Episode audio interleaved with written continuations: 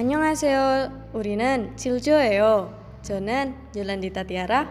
저는 Cecilia Widya. 저는 메이디나 Putri. 저는 septian rulan. 저는 루키아네시아예요. 어, 지금부터 국제시장이라는 영화에 대해서 리뷰하겠어요. 어, 국제시장은 2014년 12월에 개봉한 한국 영화예요. 어, 이 영화는 윤재균 감독님께서 감독하셨어요. 그리고 이 영화에 나온 주요 인물은 환정미, 김윤진, 오달수, 정진영, 장연남, 라미란 그리고 김슬기 배우님이에요.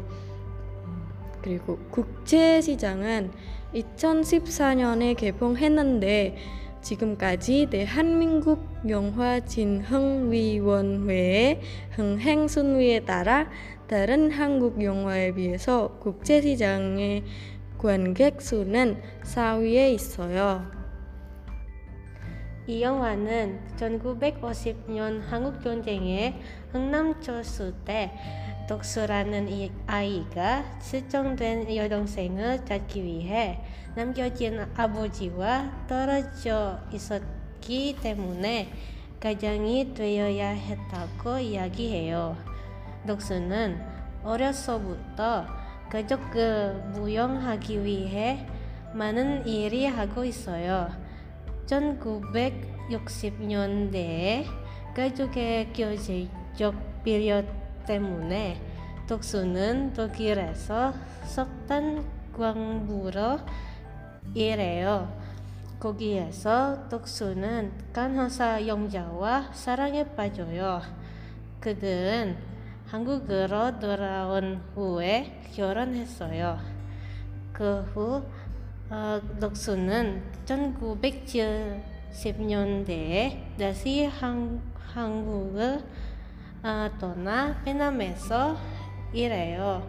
베, 베트남 베트남에서 돌아온 독수는 마침내 어, 빠졌던 이모의 가게를 살 수 있어요. 1983년 대한민국의 주요 방송국이 한국전쟁 때 헤어진 친척들이 제외하는 TV 프로그램을 운영하면서 결국 여동생 막순과 재회해요. 현재 날에 노, 노령화되고 있는 독수는 마침내 이모의 수입품 가게를 팔기로 해요.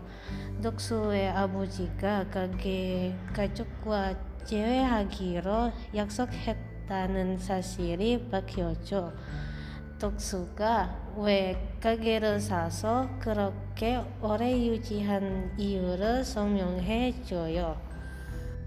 다음에는 저는 이 영화의 장점이 알려드리겠어요.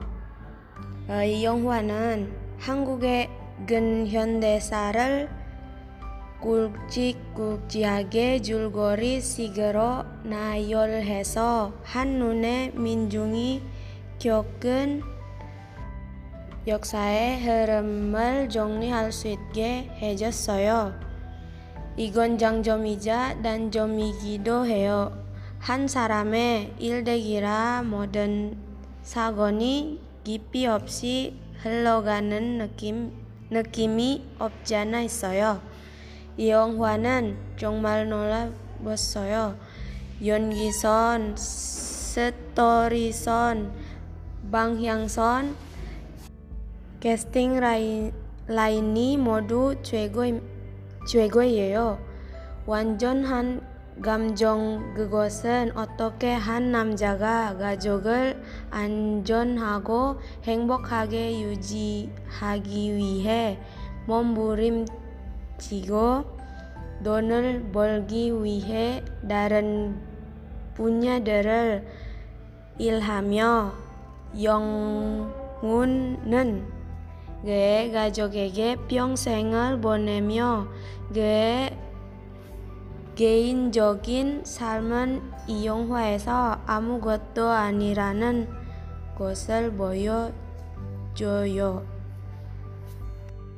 그리고 저는 영화를 보고 기분이 어떤지 알려드릴게요.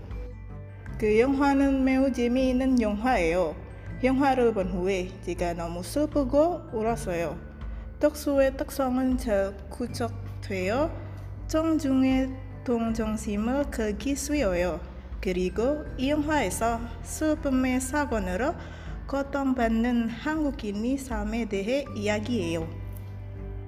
이 영화는 가족이 아이에게 얼마나 많은 의미가 있는지 알려줘요.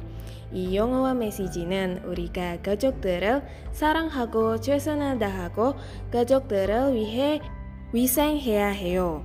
그리고 약속을 지키는 것은 다른 사람에게 중요한 것이 될 수 있어요. 우리 리뷰는 여기까지예요. 잘 들어주셔서 감사합니다.